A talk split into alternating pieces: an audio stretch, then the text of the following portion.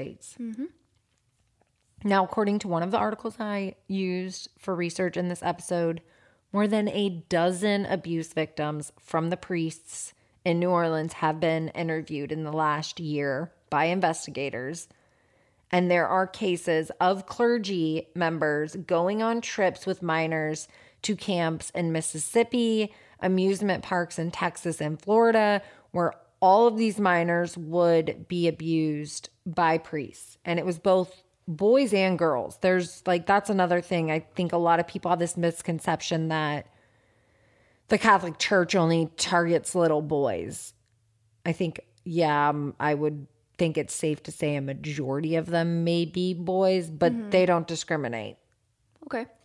They're they're But with the use of them traveling across borders, that's where the Mann Act can come in, right? exactly because it has no statute of limitations and it is because they're transporting them across state lines. Mm-hmm. So if they're going for a church outing to Six Flags over Texas, or if you're going to Florida, Disney World, or whatever, there's gonna probably be paper trail of that. Yep. Receipts. So when little John Doe A and little Jane Doe A are sitting here saying priest so and so molested them on a trip too, and they can pull those records and say, well, John Doe and Jane Doe A were both on that trip, and so is the accused. It's just further proving Right. It gives them evidence to stand on and somewhere to look and start looking.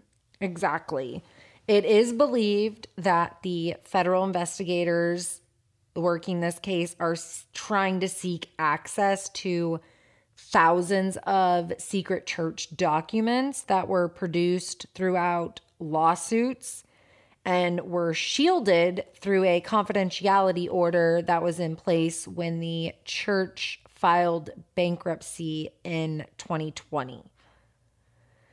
Now, according to a source, I know, but let me get through this one little section here. According to this source who spoke to the Associated Press on complete conditions of anonymity because they're supposedly not supposed to be speaking on this, the source stated that those records are said to document years of abuse claims, interviews with accused clergy, and will show a pattern of church leaders transferring problem priests without reporting their crimes to law enforcement. Wow. So you have a church that filed bankruptcy. Yep.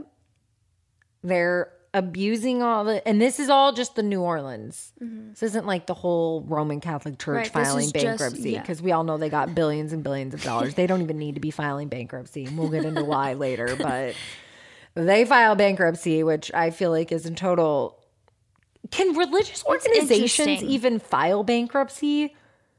I mean, obviously they can because they did. I just didn't know that religious organizations could even file bankruptcy. Yeah, don't get me lying. I have no idea. I don't either, but they get all these tax benefits. I feel like they shouldn't be allowed. I don't know. I don't know enough to speak on that, but they do file bankruptcy. The church out of New Orleans. Um, one, sorry, I lost my train of thought. One accused priest in this investigation is that of Lawrence Hecker. He is in, in his 90s and he was removed from the church in 2002 after accusations he abused countless children throughout decades of service and Wow. tons of out of state trips that he took as a member of or a leader of this church. He has been accused of everything from molestation to rape. Richard Trahant, an attorney for Hecker's alleged victims, wrote in a court filing Hundreds of records currently under the confidentiality order will reveal in no uncertain terms that at least four archbishops of New Orleans knew that Lawrence Hecker was a serial child predator. When asked last year about his crimes, he responded with, I'll have to hang up. And that is what Oh my god. Yeah, I'm sure there are hundreds of receipts and bank statements of him going on trips with kids and them coming back with stories. Even if they didn't say any of those stories right away, obviously over Yeah. time they've started to come out. But the fact of the matter is, we know, especially from the 2001 Boston Globe spotlight stuff, that these hierarchies within the Roman Catholic Church are notorious for, oh, you touched a little kid. Well, no, no sweat, just Father move you. John. You're just gonna go to parish XYZ in Podunk, Idaho, or wherever. You're getting a relocation surprise. Yeah, relocation package. You've got, you know, we bumped up your 401k. Like, way to go, Father John. No. Father John needs to find Jesus. Not.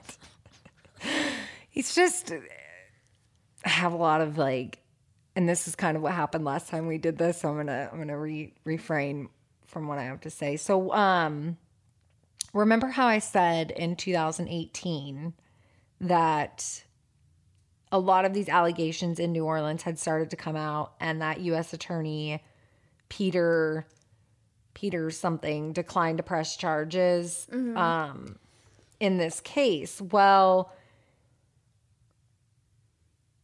basically it's he said that it would be hard to have a battle against the church, which I can understand because the church has a lot of power and a lot of money. And to put them on trial, And a lot of people. a lot of people, a lot of political people are Yes. they back that. So it's you're attacking someone's religion when Yeah, you're, you're- saying that someone in this organization knew about this, multiple people knew about this. I mean, I hate to say it, but yes, we are fundamentally attacking the organization as a whole Mm-hmm. and it puts a lot of people on edge because it's that we all want something to believe in. We all want a Right. leader. We all want that person of yes, I stand with them and they're the person I'm going to follow. Mm-hmm. And our churches and our our religious leaders are that. And unfortunately, they also have skeletons in their closets. They totally do. So that's, yeah. They totally do. And we,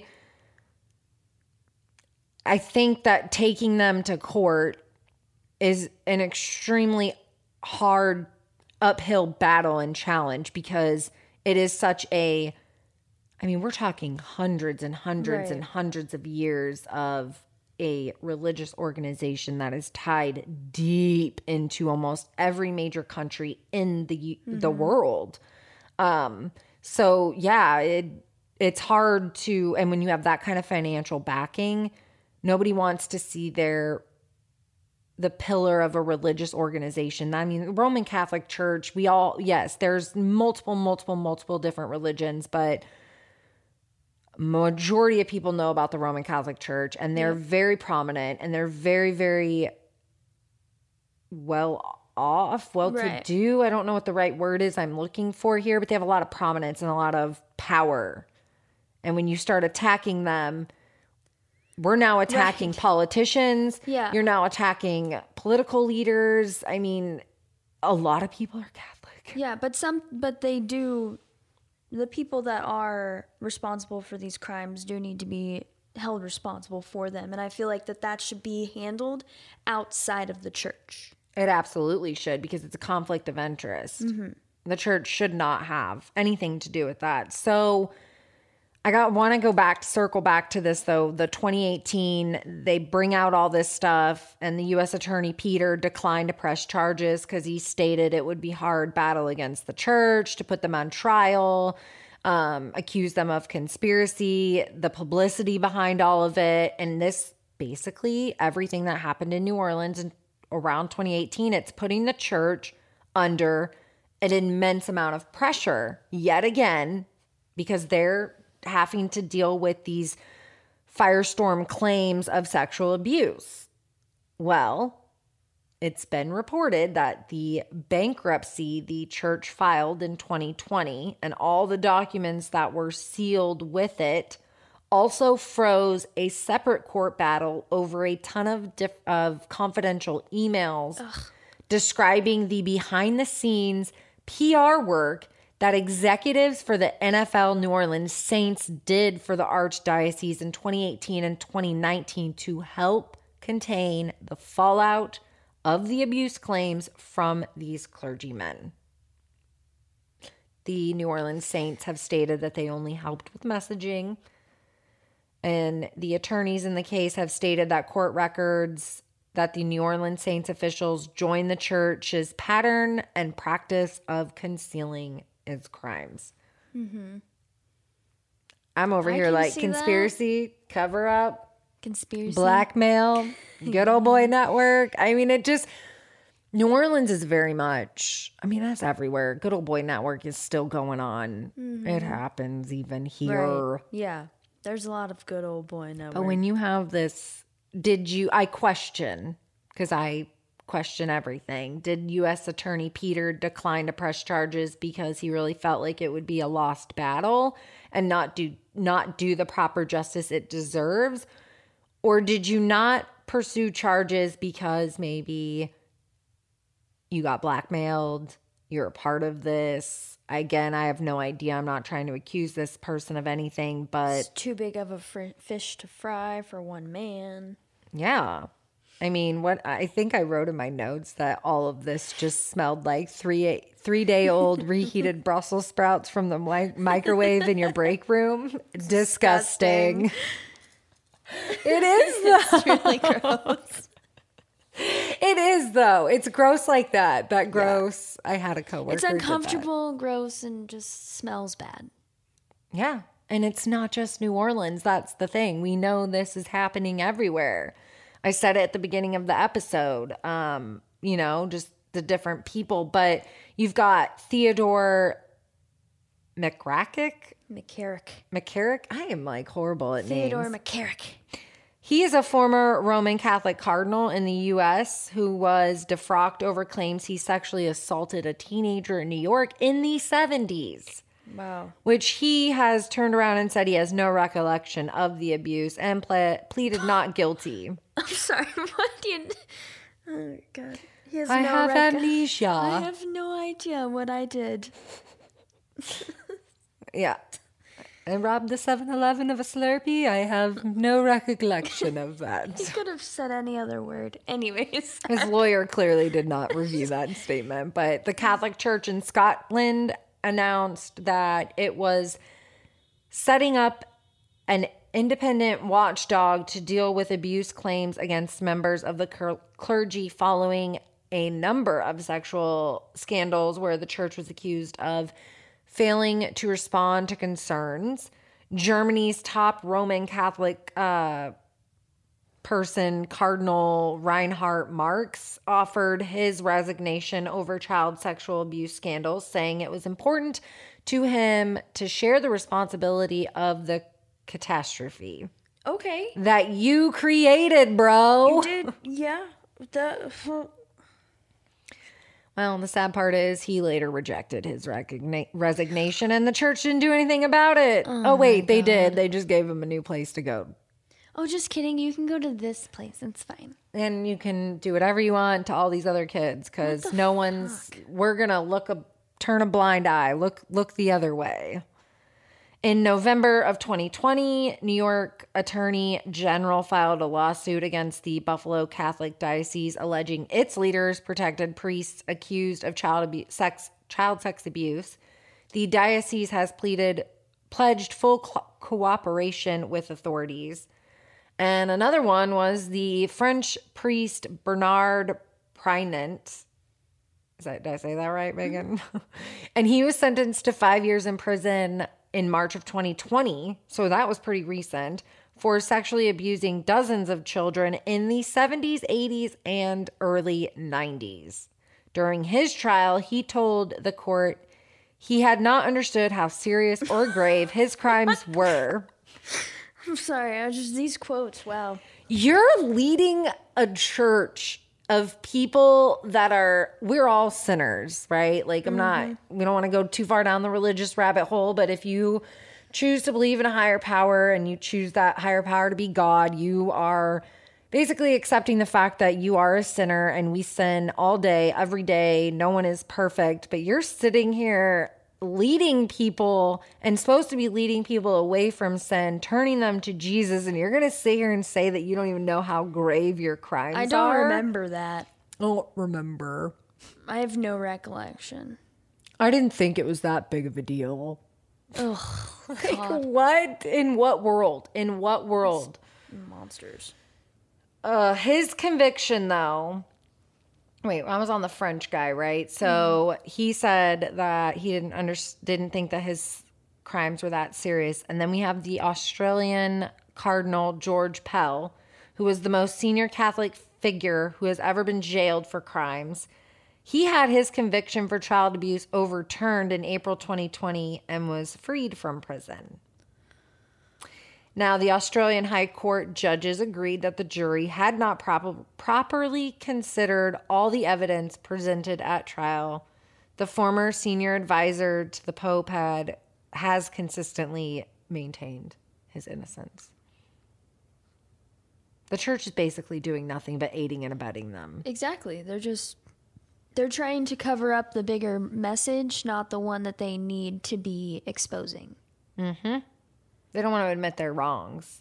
Correct. Pope John Paul II, who was the head of the Catholic Church and sovereign of the Vatican City State from 1978 until his death in 2005, which I do remember when he died, allowed the disgraced figures of the center of the Boston scandal that we talked about earlier, Bernard Francis Law or Cardinal Law, to be given a symbolic role in Rome, close to the Vatican, and allowed to maintain his ranks after everything that went down.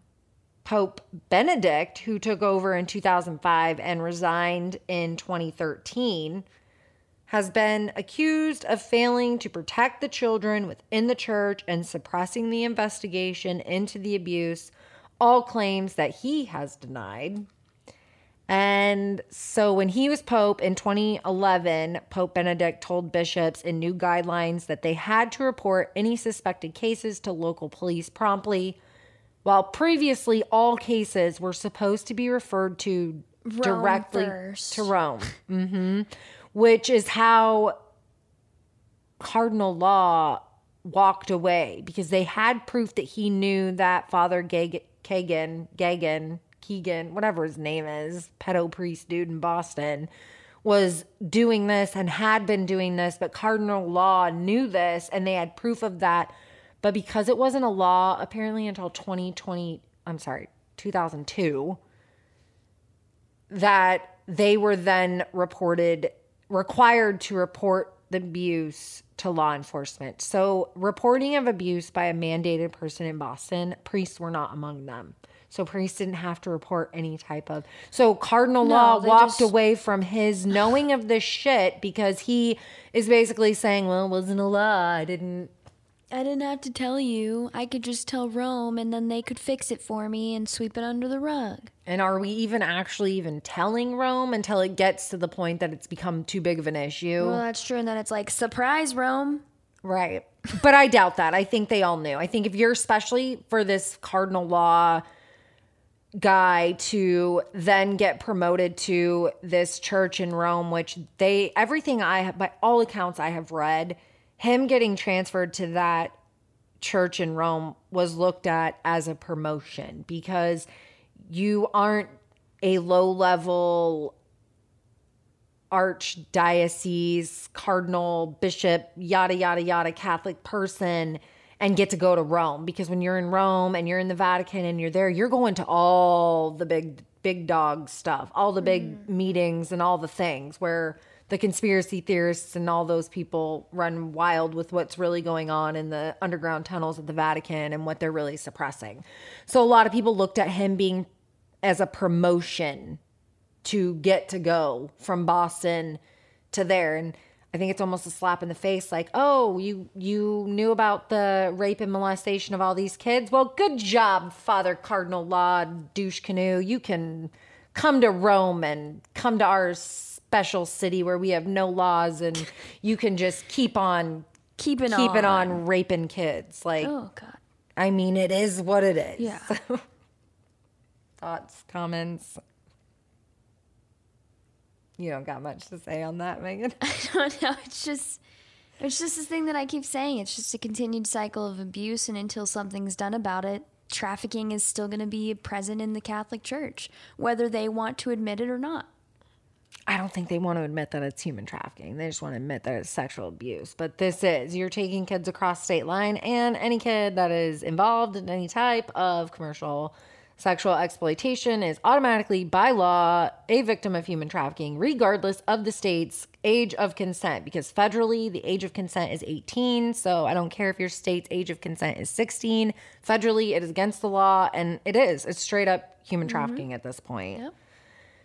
Pope Francis had called for a decisive action when he was elected in 2013. He created a special panel that was set up to deal with the issues, but that has had to deal with their own setbacks with several high level resignations and scandals of sexual abuse, like the ones we've been talking about here in New Orleans, and probably other ones as well. In 2017, Marie Collins, an Irish survivor of abuse, left the group citing stumbling roadblocks and hindrances. During a summit in February of 2019, Pope Francis promised to end cover ups, saying that all abusers would be brought to justice. His announcement of changes to the law marked the biggest overhaul of the Roman Catholic Church's criminal code in decades. The new rule, which went into effect in 2022, makes sexual abuse, grooming minors for sex, possessing child pornography, and covering up abuse a criminal offense under Vatican law. The Pope said that he aim, the aim was to reduce the number of cases in which the penalty was left to the discretion of the authorities. Basically, he's saying, So you just admitted it. I mean, he's basically just giving the. I feel like they're not taking any responsibility or action. I do agree with you in that they should not be the ones to handle the No. Penalty and the prosecution part of it, but I almost feel like he's kind of like, oh, well, we were supposed to be doing it, but now we're letting you do it. So y'all figure it out. So but we're not really going to do anything. But they just admitted it. That's just what. Yeah, pretty much. I mean, I, I don't know that I think that they've ever denied. Well, I take that back. I think in the beginning, in the early years of this, in today's day and age, I don't know that they'll necessarily deny. They can't deny that this has been going on or has gone on. I think they would more deny if it was coming out that there were new allegations of like mm-hmm. someone was taken advantage of last week or something, but I think they just try to sweep it under the rug. More so than anything. Yeah. In August of 2018, Pope Francis wrote to the Roman Catholics condemning condemning the sex abuse that had been going on and demanding again demanding an end to the cover-ups. The cover-ups that you are the leader of. Yeah, that's. I mean, I understand he may not directly be covering up for Pope or Okay, for well that's fine, but Cardinal someone Law. needs to stand up and be like, "Oh, you know what? You know what happened in Boston? Like that actually, that actually did happen. Our, our bad. Sorry. Right. Again, I'm not I'm I'm not saying that any of these popes have or have not sexually abused any children, but to add to what you're saying, Megan, you are the leader of this organization mm-hmm. that millions of people are following. So mm-hmm. You may not have directly or indirectly done anything, but as the leader, you're the one that is going to ultimately have to take the brunt of the responsibility and the na- like be the public face of, "Hey, we screwed up. We screwed up royally. This is not okay." And instead of sitting here saying, "Oh, we're going to do these political or these camp, you know, committees to stop this or we're going to enforce new laws." No, you need to come out and say, we are removing every priest that has ever been accused of this until further matters have been resolved, criminal actions have been taken. Because, yes, you are innocent until proven guilty in the court of law in the United States, but that's the other problem. This has been happening all around the world. So, how do we go about combating and criminalizing all these people in other countries? It's a large task. That's all I have to. I it's it's, it's a It is. It's a lot. It's a really large task, and until one leader stands up and does something about it, there won't be anything that anybody can do. Unfortunately, Right, we're kind of our hands are tied. The only thing that the church has done is between the years 2000 and 2010, they have paid out an estimated 3 billion dollars. Like it's been in the billions that they have paid out to the victims of Okay, these so is that diocese a- settlements. So if the church has billions of dollars, is that hush hush money, Uh-huh. or is that listen? We fucked up. We know that. Sorry, money.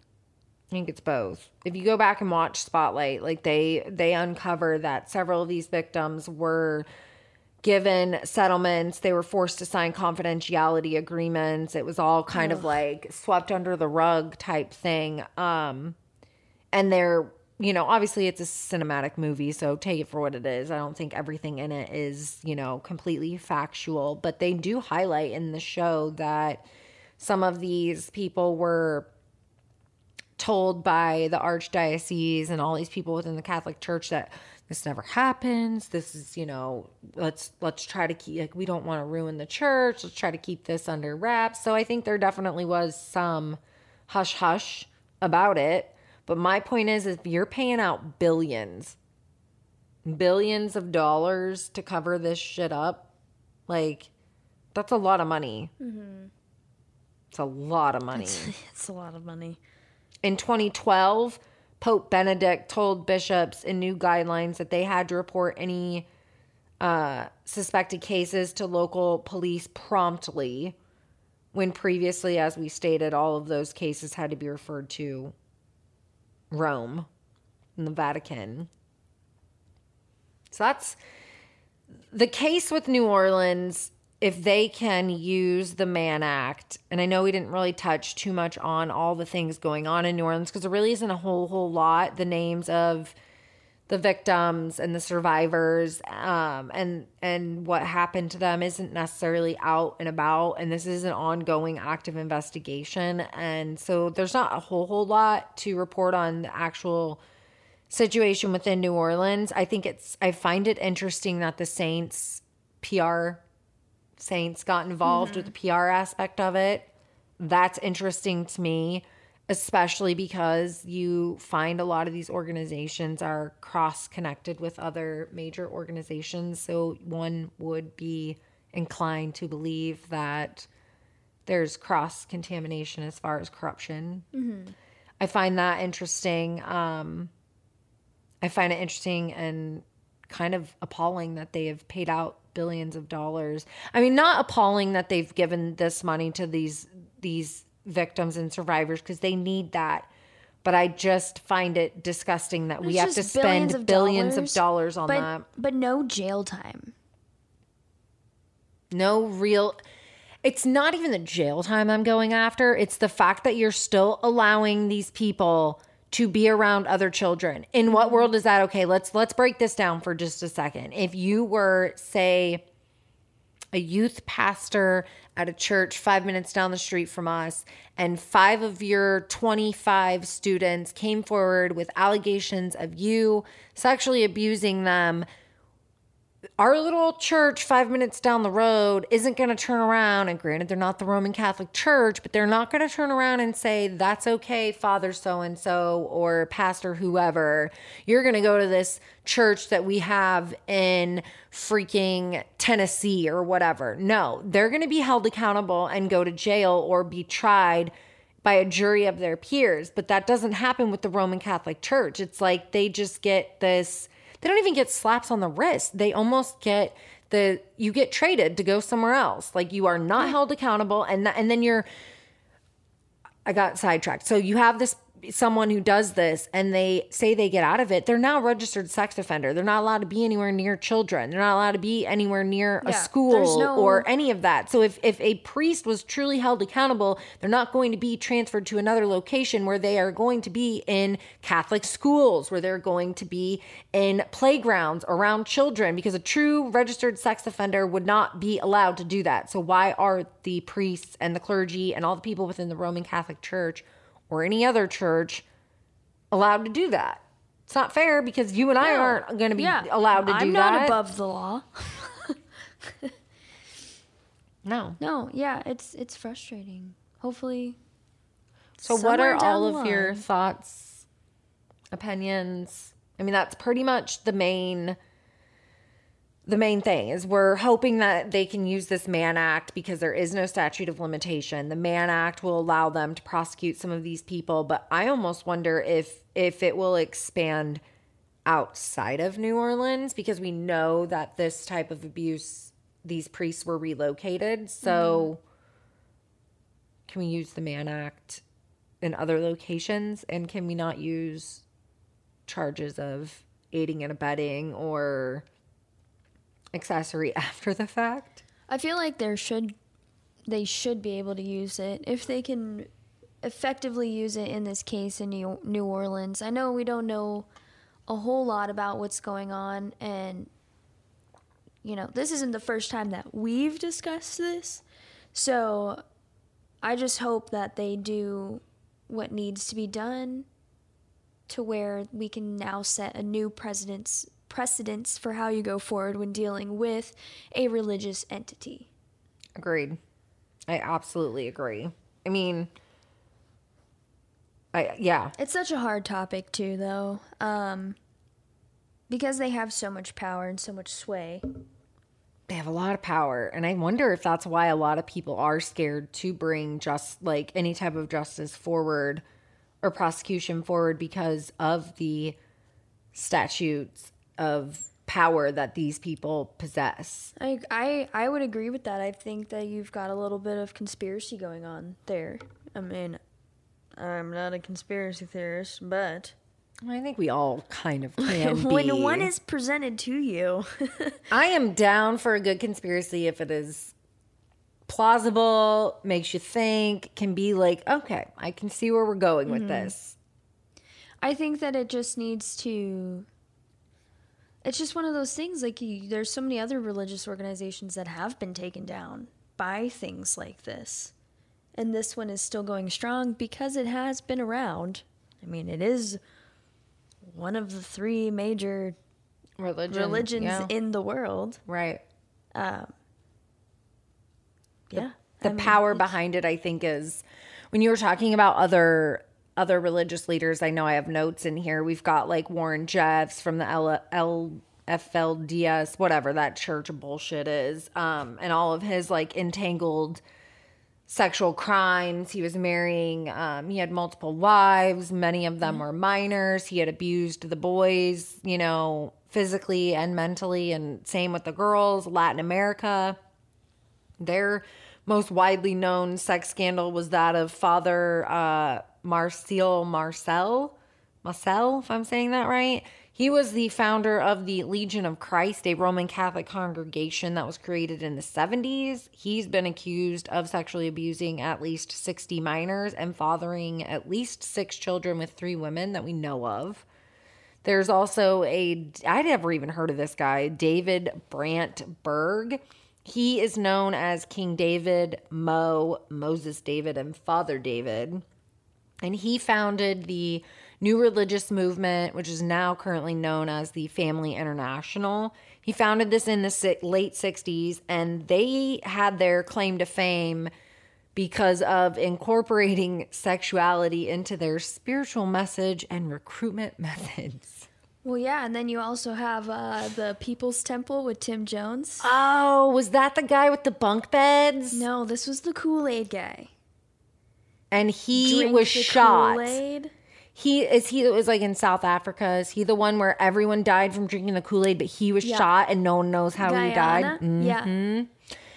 And then what's the guy that had there was one who had um a group of people and they were all dead. I don't know if they drank Kool-Aid or what they did, but they were all like all in bunk beds and they all had sheets over over their like bodies. Do you know what I'm talking about?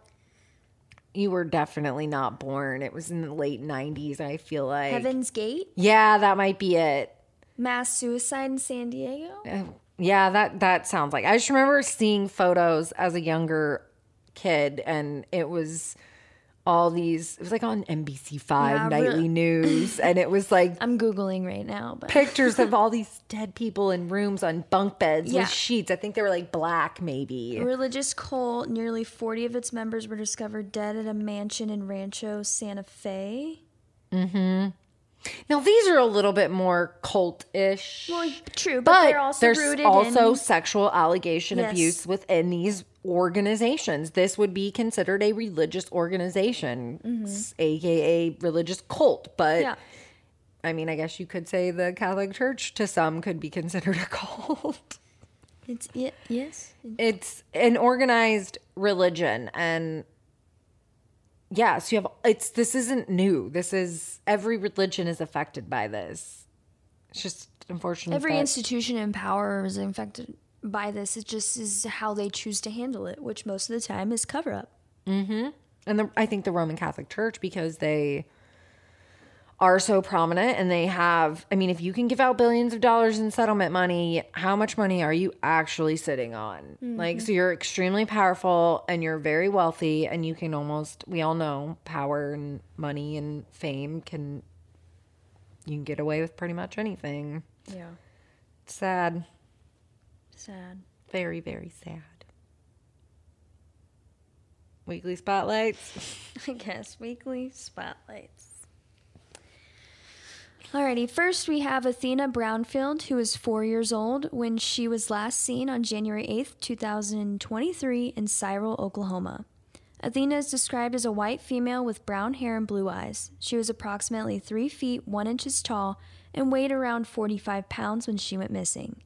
Anyone with information is asked to call the Cyril Police Department at 580 464 2216. Next, we have Rosabelina Batista Lopez, who was 16 years old when she was last seen on October 7th, 2022, in Siler City, North Carolina. Rosabelina is described as a Hispanic female with black hair and brown eyes. She was approximately 4 feet 6, 6 inches tall and weighed around 90 pounds when she went missing. Anyone with information is asked to call the Chatham County Sheriff's Office at 919 542 2811. And lastly, we have Kevin Rivera, who was 17 years old when he was last seen on November 9th, 2022, in Pflugerville, Texas. He is described as a Hispanic male with black hair and brown eyes. He was approximately 5 feet 3 inches tall and weighed around 134 pounds when he went missing. Anyone with information is asked to call the Pflugerville Police Department at 512 990 6700. And all of these missing posts, missing persons can be found at missingkids.org. That is M I S S I N G K I D S dot O R G. My little Megan's growing up. Thank you. Well, that's really all we have for this week. Um, yeah, there is still time to donate for the scholarship fund. I think by the time this episode comes out, we'll have a few days left. But you guys can still go and donate, help us get that goal of $10,000. Every day we are a little bit closer. So it's exciting to see that number grow. This is going to be so incredibly beneficial for a survivor here locally in North Texas to further their education and continue to just be productive members of society and rehabilitate back into normal life. And that's really what we want as a society. So go help, donate at lastwordbysl.com. Until next week, true crime friends, I will remain loud, bold, and out there with all I do. And you guys stay vigilant, be aware, and always remember what the world needs now is love, not hate. Yeah. Don't forget to like, comment, share, donate, please. Bye.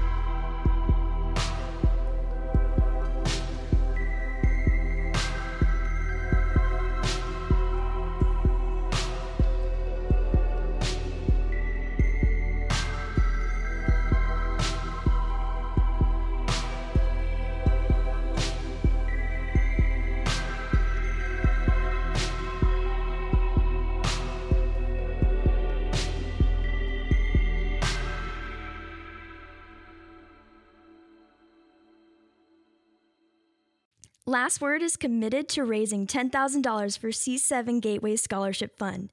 And since January is Human Trafficking Awareness Month, we are asking you to help us reach that goal together as a community of people against human trafficking. Go to lastwordbysl.com and click on the donate button to help us reach this goal.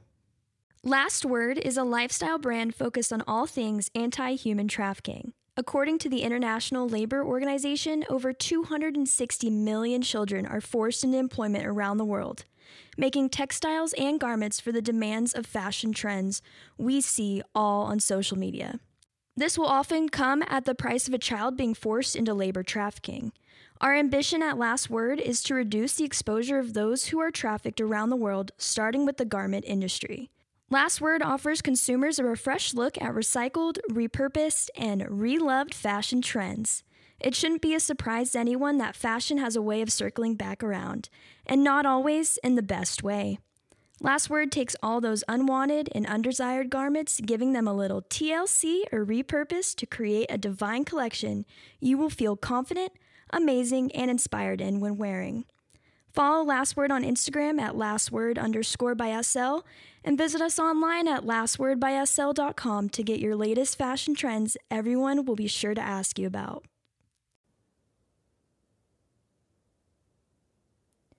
Human trafficking true crime covers the exploitation of men, women, and children across the world. Subject matter may not always be suitable for children or those dealing with mental health issues. Listener discretion is advised. If you or someone you know has been trafficked, please contact the Human Trafficking Hotline by texting HELP, H E L P, to 233733. Sexual abuse allegations and or crimes made against religious organizations, their leaders, priests, clergy members, or hierarchy is probably something most around the world are familiar with. Our listeners have probably heard a story or two of sexual crimes related to a church or religious leader. Warren Jeffs, the leader of the Fundamentalist Church of Jesus Christ of Latter day Saints, or better known as the FLDS, who is now a convicted child rapist. Then there is David Koresh from our own backyard of Waco, Texas. He has been accused of physical and sexual abuse against children, but died from a gunshot wound to the head after a subsequent raid by the ATF, which led to a fire at his compound and the death of 79 people. Or the one that seems most recent is that of Josh Duggar, the oldest child from the TLC show 19 Kids and Counting, who took advantage of underage girls, including his own family members possessed and watched illicit child exploitation videos and content, and his church leaders and elders and family members all helped to hide it. But the most famous or widely spoken about is that of the Roman Catholic Church and the abuse claims that have been made around the world going back decades. Yet nothing ever seems to really stop this type of abuse from happening. We always seem to see new claims pop up against the Catholic Church every couple of years. Where more people come forward, more cover ups are exposed, and no one is punished. At what point do we as a society stand up against the Catholic Church and their abuse of power? At what time do we demand changes within the very establishments that millions of people around the world follow? When will the Catholic Church learn from the mistakes of their past and forge a way forward that truly embodies the work they claim to live by? Tonight, we give the victims of the Roman Catholic Church the last word.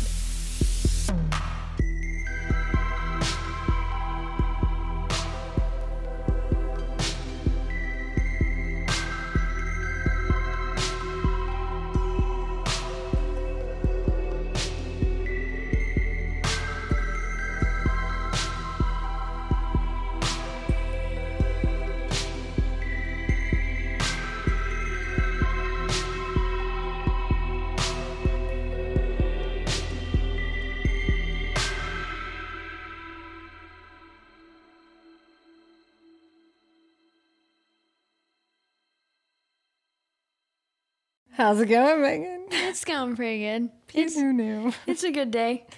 It's a good day to be above ground. oh, wow. What's that saying? Any day above ground any, is a good day. Any day above ground is a good day. Mm-hmm. Something like that. That's good. That's I like that a lot. Never heard that? No. Well, Welcome. My calendar today said that you should learn and you should learn to not be stupid. So there's that. That's a thing for society as a whole. Let's all learn to not be. Let's all learn not to be stupid, like the 46 men out of Dallas who were just. Yeah. We're gonna. Oh, jeez. We're just gonna segue right into that. So, as of this recording on Sunday, so a handful of days ago, by the time you guys listen to it, it will be almost a week and a half ago. But on Sunday, what date was that? The 22nd? I don't even know. Yeah, 22nd. No, the tw- yeah, the 22nd of January. 46 men in Dallas Fort Worth Metroplex area, so our own backyard. If you are not familiar with, we live in the Dallas Fort Worth Metroplex. 46 men were recently arrested in a sex trafficking bust that took place here locally and I don't have my phone on me right now because it's we're using it for other things, but I think that it said that 23 men's names were released at this time. Um, go figure. That would happen. Uh, Yeah, it looks like what is this? 20 26 names have been released and I tell you when I saw that I looked so fast to see if I recognized anybody. I'm not even going to lie to you. I did too. I was like, all right, the Metroplex is big, but anybody I know on this list, I did the same thing. I did the Yeah. absolute same thing. And one of the main reasons I think that both of us did that is we had, at that point, when this first broke on Sunday morning, I had heard that there were quite a few people within the towns surrounding where we live. Yeah. And if you aren't familiar with where we live, yes, we live in in a, sm- a small-ish town, but it's a town that is surrounded by a bunch of other towns. We're not like in the country. We're very much in the burbs, Yep. and it takes 10 15 minutes to get to any one of these cities that well maybe not Mid- Midlothian, that might be a bit far, but Arlington's not far, Frisco Yeah. is not far, South Lake is not far. Flower Mound is the absolute closest to us. Their school districts feed into our school district. Yeah. And the rumor mill on Sunday was that a coach in our school district was one of these men that was arrested. And I, I was very apprehensive to talk about this on any social platform on Sunday. And by Monday, more information had started coming out that we, if you do follow our social pages, I did share a couple of these stories on this, but I didn't want to talk too much on this potential coach because we didn't really have a lot of the facts. But since this has broke on Sunday and it's now midweek, we're learning We're that getting a lot more news from the police department that we're Right. able to speak on it and it won't just be hearsay. And we know that a high school coach in our district, we have several high schools in our district, but one of them recently resigned, like as of Friday or Saturday, whenever this broke. Mm-hmm. I don't know that we necessarily want to release his name. You can go and find it. I don't want to do that on our platform just because we are connected with a lot of people in this city and Yeah.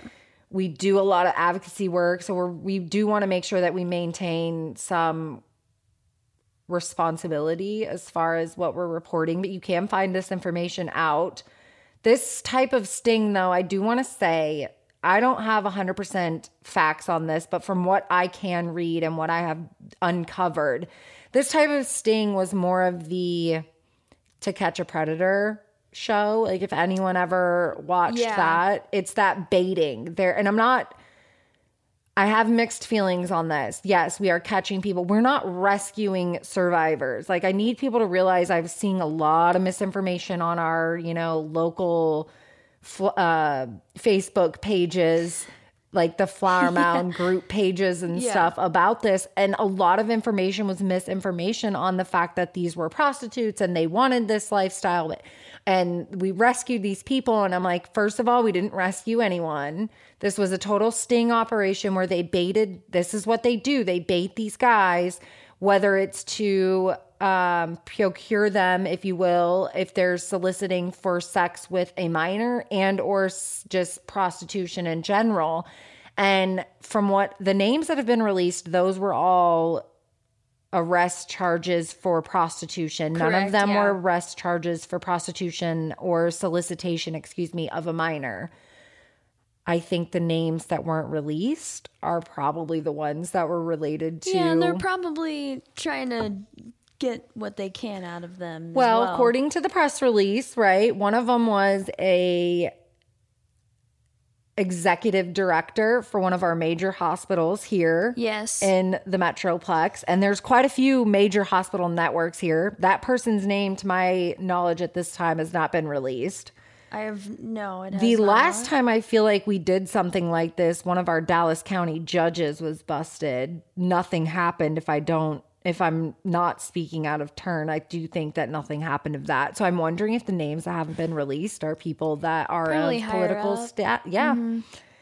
So it'll be interesting to see what happened. But yes, 46 people were were busted and it was over multiple agencies. The Department of Homeland Security's Blue campaign was behind this. They had a human trafficking task force, not one that I am directly or that we're directly connected with, but it's one here in the Metroplex was part of that. You had uh, Dallas Police Department, Arlington Police Department, Frisco Police Department, South Lake Police Department. You had sheriff's departments, Flower Mound Police Department. I mean, it was the list of law enforcement agencies involved in this was pretty extensive. So it was a pretty big bust. It happened over multiple days. Um, and Yep, yeah, with these yeah with a full hotel cooperation in downtown Fort Worth or Frisco.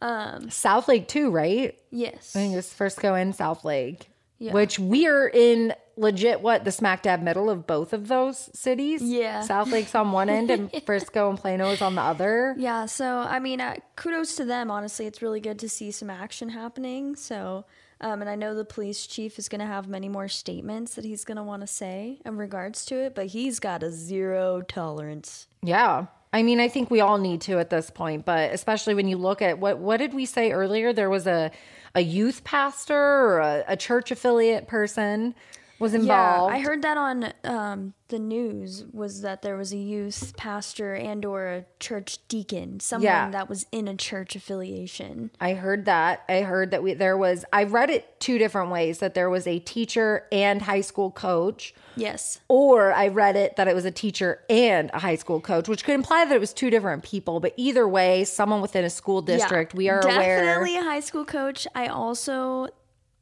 want to say I heard that it was a college something. Not Okay. necessarily a professor, but someone on a college We campus. can say, though, with pretty strong certainty that the coach in our school district was one of those that was busted in this bust, and that that hits home for us. I mean, we're sitting here talking about this. That is That's our backyard. We can be there in a stone's throw away. Like It's a our drive rival, is it's our rival school. So yeah, they do run up in our school district, but they are rival exactly. Yeah. Yeah. So I mean, these schools are all ten at most at most mi- 10, minutes away, yeah. ten minute drive away, depending on if you hit all the lights. So it is our backyard, and it's wild and it's crazy, and it just goes to show that this is happening in our own backyard. Yep. We are not in a major ma- major major metropolitan city. We are outside of a major metropolitan city, but we are very much the burbs. You Mm-hmm. would consider where we live the suburbs. You can take 20 minutes and be in downtown Dallas and you can go 20 minutes the opposite direction and you are covered with longhorns and cows and horses and Yeah. you're in farmland. So it's wild. It's happening right here in our own backyard and one of our own mandated school reported officials. We should note that as of this recording, there have been no allegations or no comments or concerns that this teacher did anything inappropriate with any of the students at the school. So we will make that known. That has been publicly stated by the school at this time, as well as some officials. So as of this recording, that person has not, that we are aware of, done anything inappropriate with any of his students. With a minor. With a minor, yeah. Yeah. So Well, on that note, shall we get to the the topic of discussion tonight? yes, yes, why not? Let's do it. First of all, I'm really pissed that my phone Yeah, I really just said fuck no. I'm just done with it. We're just moving right along. All right.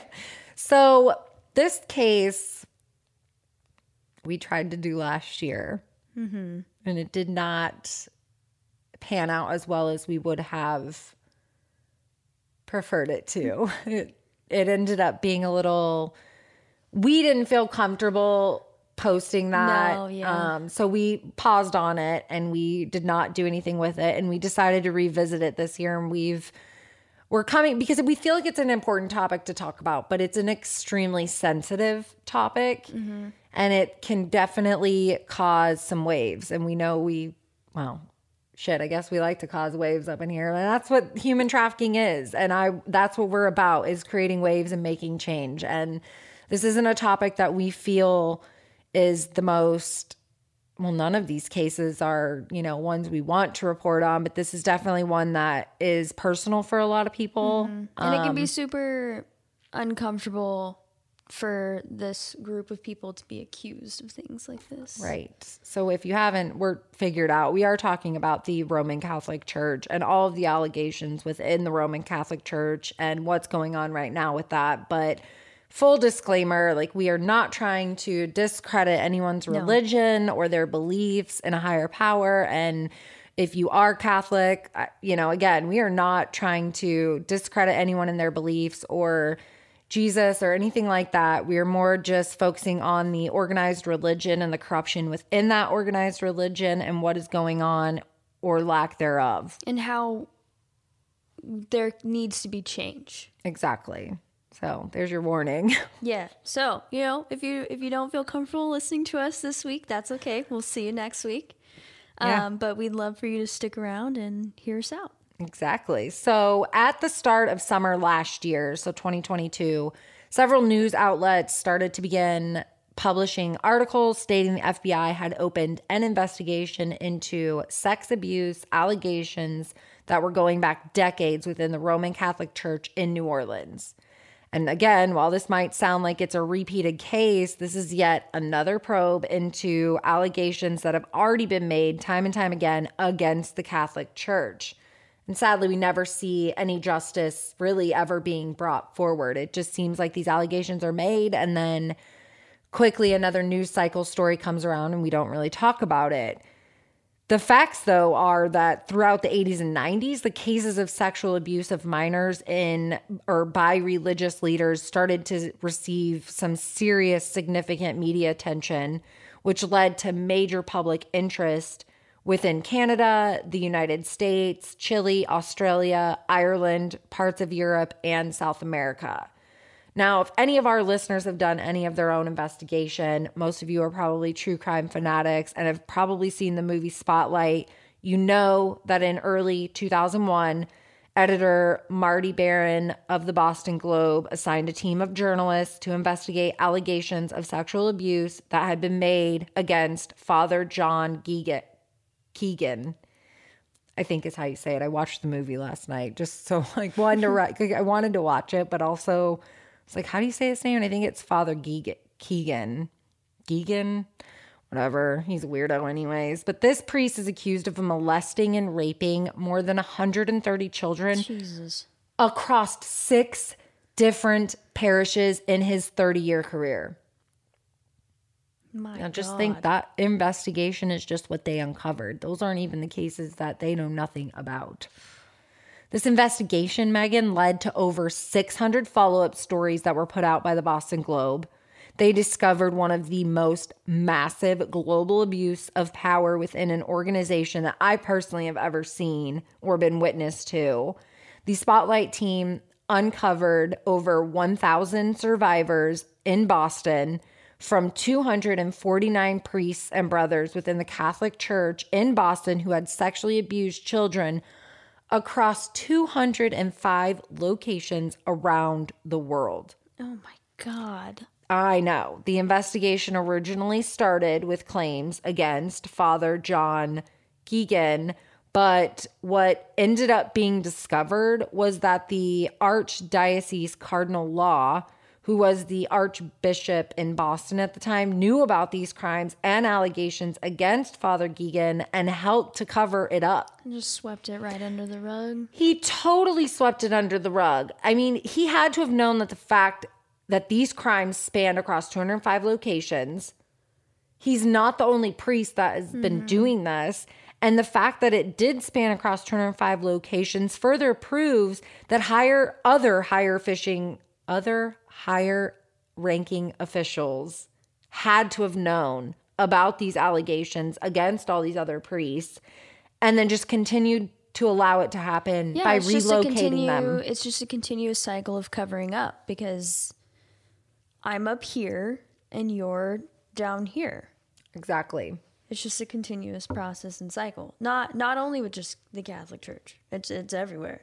It, well, yeah, it's not just the Catholic Church. It is absolutely everywhere. Anytime you have an organized Organized religion. We, uh, an organized religion for sure, but also just, you know, human trafficking happens in your local Thai restaurant, your mm-hmm. local nail salon, your local massage parlor. Exactly. So at any time an organized anything is together, you're going to have the possibility of poss- yeah. corruption.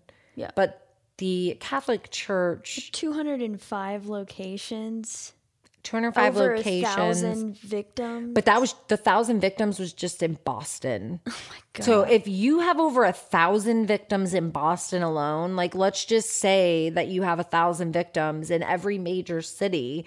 And I did watch this. I've seen this movie before, but I hadn't seen it in years. So I rewatched it last night. And at the end of it, they had a list of all the cities that led to they had a list of cities that they had uncovered from their investigation. And I mean, these cities were everywhere. Almost every major city in the United States was on there. You had almost every major major city worldwide, like London, Madrid, like major cities across the world were listed.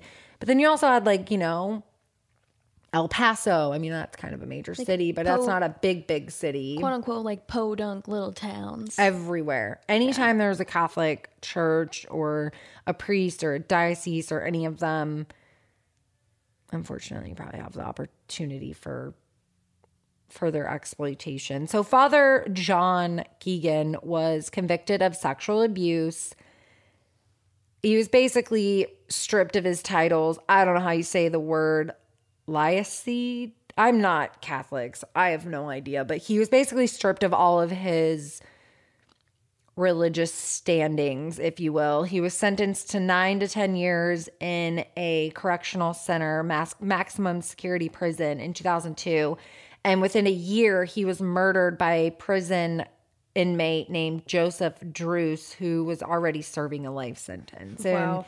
he has come out to say that it was, you know, to gain notoriety for killing a pedo priest. It was such a high profile case. He was the priest that was the head of the Boston scandal. So, yeah, he gets murdered by this other guy.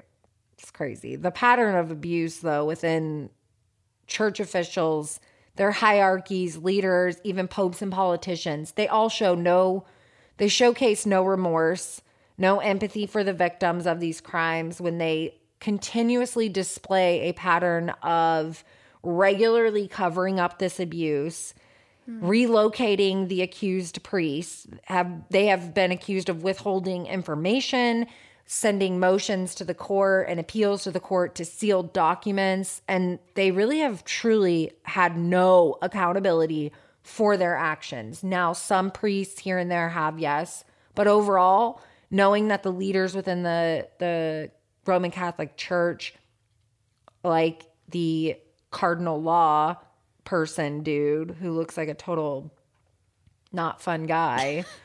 Um they all knew about this. And so it's it's in I think at this point, it's yes, we need to criminalize the ones that have actually violated these children, but you are secondary to this. Right. They need to be accessories to the crime.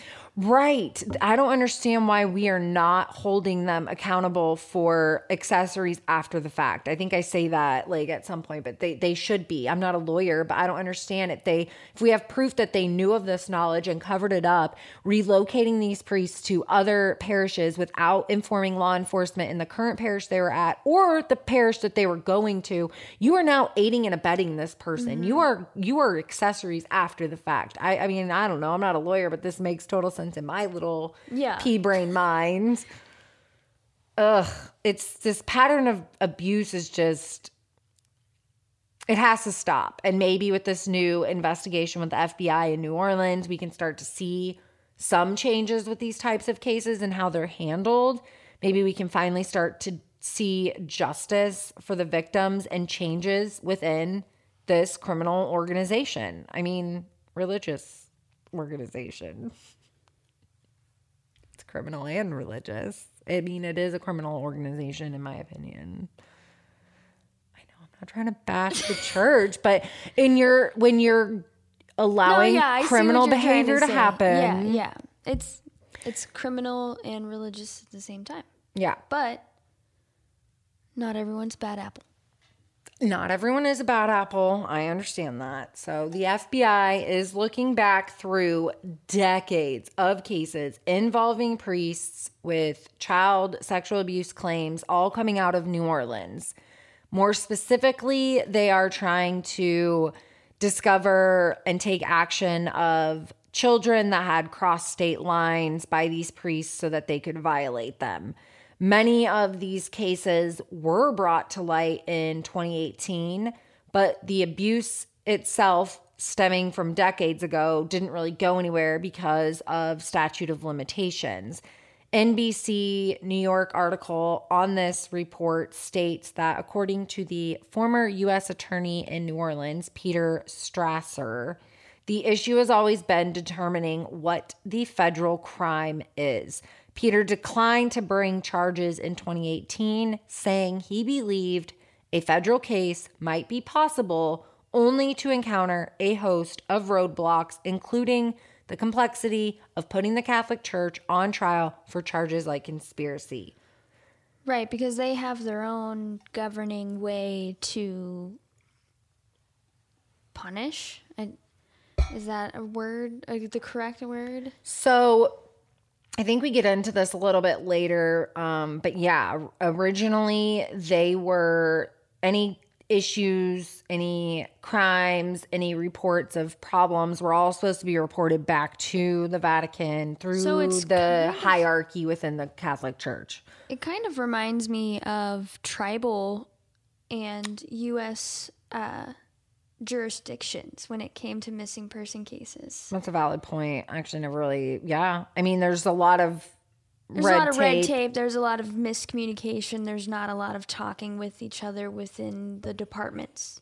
The Vatican so and the Catholic Church kind of are like their own separate entity. The right. Vatican is its own city, mm-hmm. like their own little country kind of thing. I don't, again, I don't know all the ins and outs of how that works. Um, but I did watch this crazy thing on Netflix about a girl who went missing from the Vatican City. Her dad was like a Vatican official, and just the crazy story of that from like the 70s. I don't remember the name of it. It was on Netflix, I believe. But from that, I learned like they are their own little entity.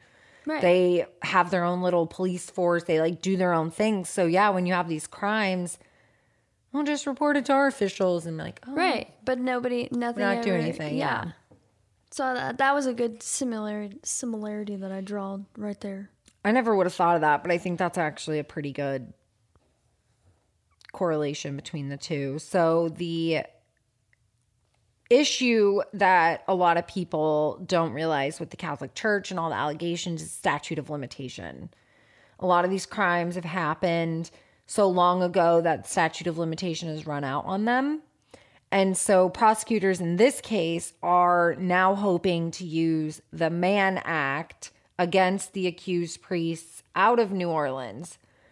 Now, the reason for this is because there have been some recent wins from prosecutors in some seriously high profile cases that have used the Mann Act and gotten convictions out of them. That those cases being that of R. Kelly and Ghislaine Maxwell.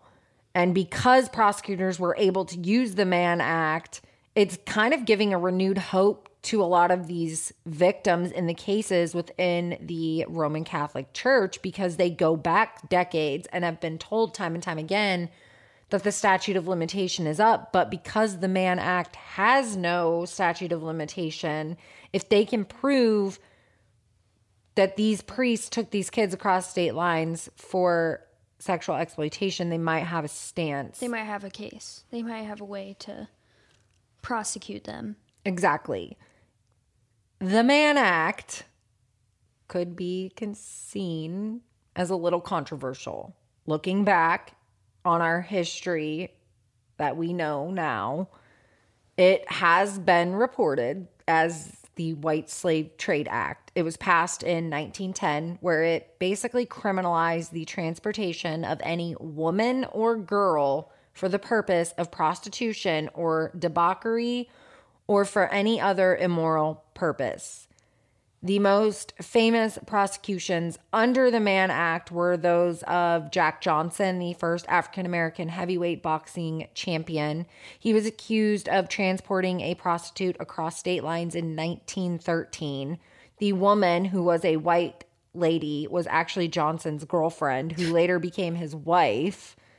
And that is believed to have been a racially motivated attack on Johnson. Wow. Right. Now, singer Chuck Berry in 1959 was convicted under the Mann Act for transporting a minor indigenous girl across state lines who sadly was arrested on prostitution charges weeks later. This is also 1959. Berry ended up serving a 20 month prison sentence as a result of that and some other criminal uh, act like crimes that he had. And then Charlie Chaplin was also prosecuted under the Mann Act, but was subsequently acquitted. Now, the Mann Act wasn't really used much after the conviction of singer Chuck Berry. It really kind of dropped off the radar as a way for prosecutors to prosecute an individual because it had become a very racially targeted yeah racially charged act. Exactly. So it wasn't really used a lot and after the whole incident with Chuck Berry but while it can be perceived as a controversial act or law and it that still has, has, some merit to stand. Right and it has been u- used with nefarious intentions um but I want to encourage our listeners to try to find the positive side in this, and that this law was kind of ahead of its time as far as combating what we now know as human trafficking. Obviously, that wasn't a term they used back then. This law was one of the first of its kind in the US to aim that was aimed at combating the increased demands of the sex industry in the United States at that time. And it has since been amended a few times to bring it more into modern day like term because originally the law was for women and girls, right? Right. So in 1978, Congress updated the definition of transportation because I don't think the word transportation was originally in in there, so they clarified it a little more to add protection and they also added protection for minors of both sex, um, so both male and female that were exploited sexually in some way. So it now covers both male and female. And then in 1986, they replaced the word debauchery and any other immoral purpose to say any sexual activity for which any person can be charged with a criminal offense. Now, according to an NPR article, they state that this allows the government to get out of the business of legislating morality while restraining the essence of the Mann Act as a weapon in the fight against human trafficking. Yeah, that's pretty good. I mean, we don't always have to come up with new laws, and we may No. have laws that were crappy and could have been looked at and maybe were racially used in the past, but okay, we're all grown and we should be able to look at this law and say, okay, I think the intent here was Basically, this. And This, so this, and let's this. make the words match what the intent was. let's bring it into the new age because we don't live in that time. This isn't 1910 anymore. Mm-hmm. Like we're a little bit more inclusive. We're not where we should be, I don't think, but we are way better than where we were. Exactly. Yeah. So why not use this law as an opportunity? And if they can use this law in New Orleans, who's to say they can't use this anywhere else against all these other priests all across the United States? Mm-hmm. Now, according to one of the articles I used for research in this episode, more than a dozen abuse victims from the priests in New Orleans have been interviewed in the last year by investigators. And there are cases of clergy members going on trips with minors to camps in Mississippi, amusement parks in Texas and Florida, where all of these minors would be abused by priests. And it was both boys and girls. There's like, that's another thing. I think a lot of people have this misconception that the Catholic Church only targets little boys. I think, yeah, um, I would think it's safe to say a majority of them may be boys, but they don't discriminate. Okay. They're they're But with the use of them traveling across borders, that's where the Mann Act can come in, right? exactly because it has no statute of limitations and it is because they're transporting them across state lines. Mm-hmm. So if they're going for a church outing to Six Flags over Texas, or if you're going to Florida, Disney World, or whatever, there's gonna probably be paper trail of that. Yep. Receipts. So when little John Doe A and little Jane Doe A are sitting here saying priest so and so molested them on a trip too, and they can pull those records and say, well, John Doe and Jane Doe A were both on that trip, and so is the accused. It's just further proving Right. It gives them evidence to stand on and somewhere to look and start looking. Exactly. It is believed that the federal investigators working this case are trying to seek access to thousands of secret church documents that were produced throughout lawsuits and were shielded through a confidentiality order that was in place when the church filed bankruptcy in 2020. Now, according to a source, I know, but let me get through this one little section here. According to this source who spoke to the Associated Press on complete conditions of anonymity because they're supposedly not supposed to be speaking on this, the source stated that those records are said to document years of abuse claims, interviews with accused clergy, and will show a pattern of church leaders transferring problem priests without reporting their crimes to law enforcement. Wow. So you have a church that filed bankruptcy. Yep.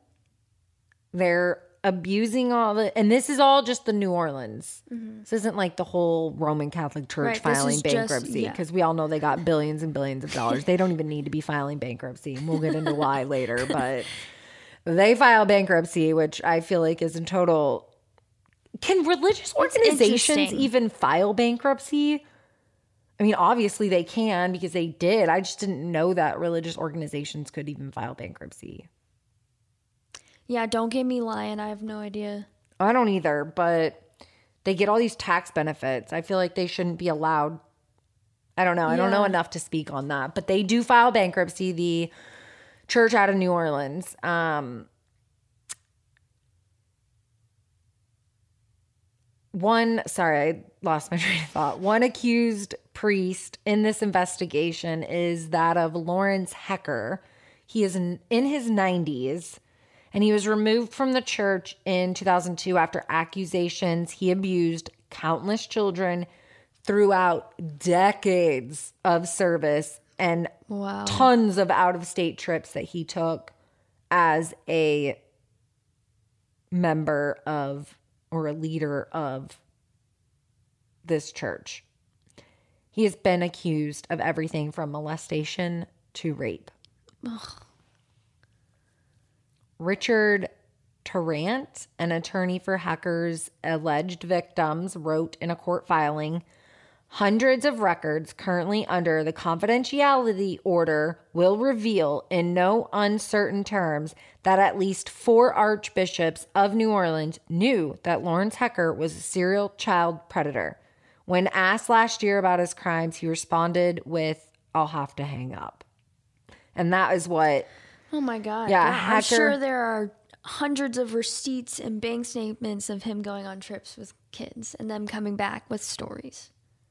even if they didn't say any of those stories right away, obviously over Yeah. time they've started to come out. But the fact of the matter is, we know, especially from the 2001 Boston Globe Spotlight stuff, that these hierarchies within the Roman Catholic Church are notorious for, oh, you touched a little kid. Well, no, no sweat, just Father you. John. You're just gonna go to parish XYZ in Podunk, Idaho, or wherever. You're getting a relocation surprise. Yeah, relocation package. You've got, you know, we bumped up your 401k. Like, way to go, Father John. No. Father John needs to find Jesus. Not.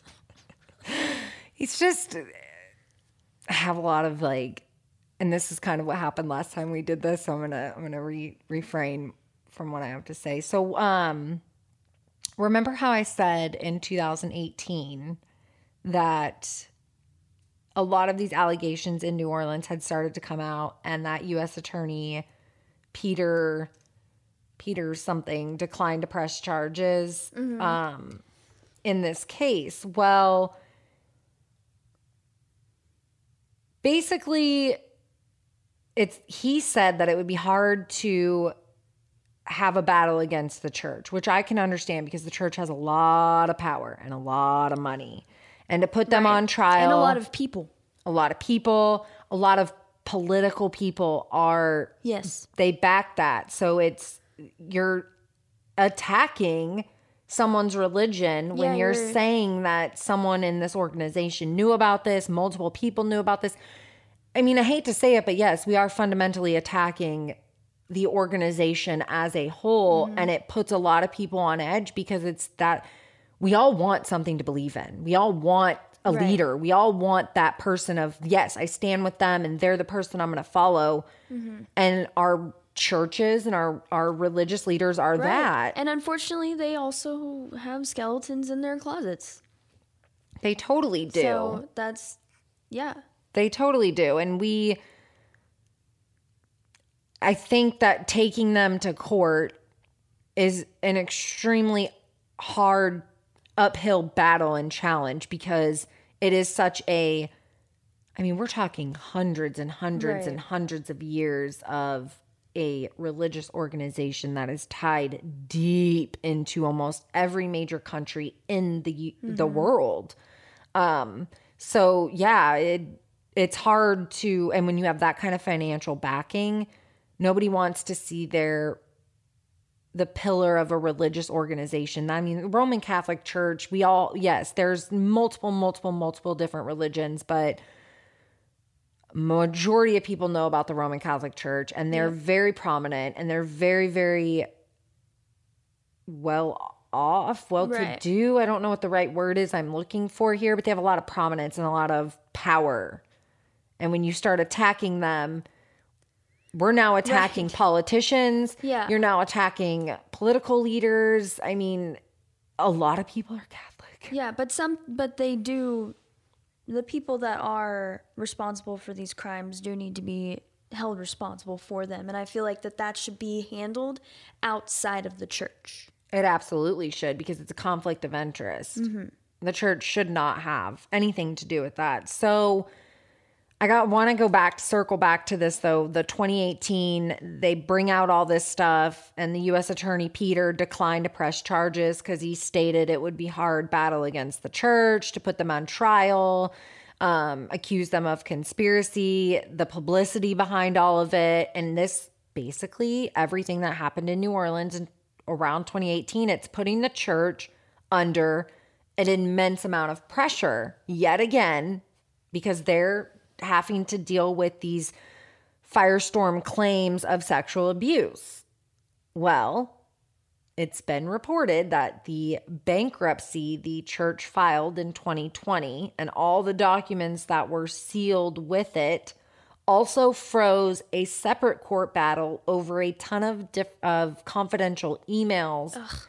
describing the behind the scenes PR work that executives for the NFL New Orleans Saints did for the Archdiocese in 2018 and 2019 to help contain the fallout of the abuse claims from these clergymen. The New Orleans Saints have stated that they only helped with messaging. And the attorneys in the case have stated that court records that the New Orleans Saints officials joined the church's pattern and practice of concealing its crimes. Mm-hmm. I'm over I here like conspiracy, that. cover up, conspiracy, blackmail, good old boy network. I mean, it just New Orleans is very much. I mean, that's everywhere. Good old boy network is still going on. Mm-hmm. It happens even here. Right. Yeah, there's a lot of good old boy network. But when you have this, did you? I question because I question everything. Did U.S. Attorney Peter decline to press charges because he really felt like it would be a lost battle and not do not do the proper justice it deserves, or did you not pursue charges because maybe you got blackmailed? You're a part of this. Again, I have no idea. I'm not trying to accuse this person of anything, but it's too big of a fr- fish to fry for one man. Yeah. I mean, what I think I wrote in my notes that all of this just smelled like three three day old reheated Brussels sprouts from the mi- microwave in your break room. Disgusting. Disgusting. It is though. It's really gross. It is though. It's gross like that. That gross. Yeah. I had a coworker. It's uncomfortable, gross, and just smells bad. Yeah. And it's not just New Orleans. That's the thing. We know this is happening everywhere. I said it at the beginning of the episode. Um, you know, just the different people, but you've got Theodore McCarrick. McCarrick. McCarrick. I am like horrible at Theodore names. Theodore McCarrick. He is a former Roman Catholic cardinal in the U.S. who was defrocked over claims he sexually assaulted a teenager in New York in the 70s. Wow. Which he has turned around and said he has no recollection of the abuse and ple- pleaded not guilty. I'm sorry. What do you? Oh God. He has I no have rec- amnesia. I have no idea what I did. yeah.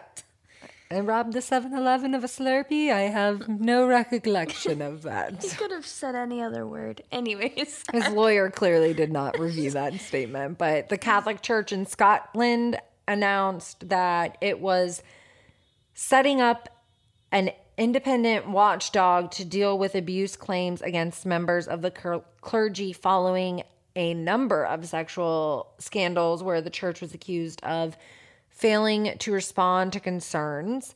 Germany's top Roman Catholic uh, person, Cardinal Reinhard Marx, offered his resignation over child sexual abuse scandals, saying it was important to him to share the responsibility of the catastrophe. Okay. That you created, bro. You did, yeah. The,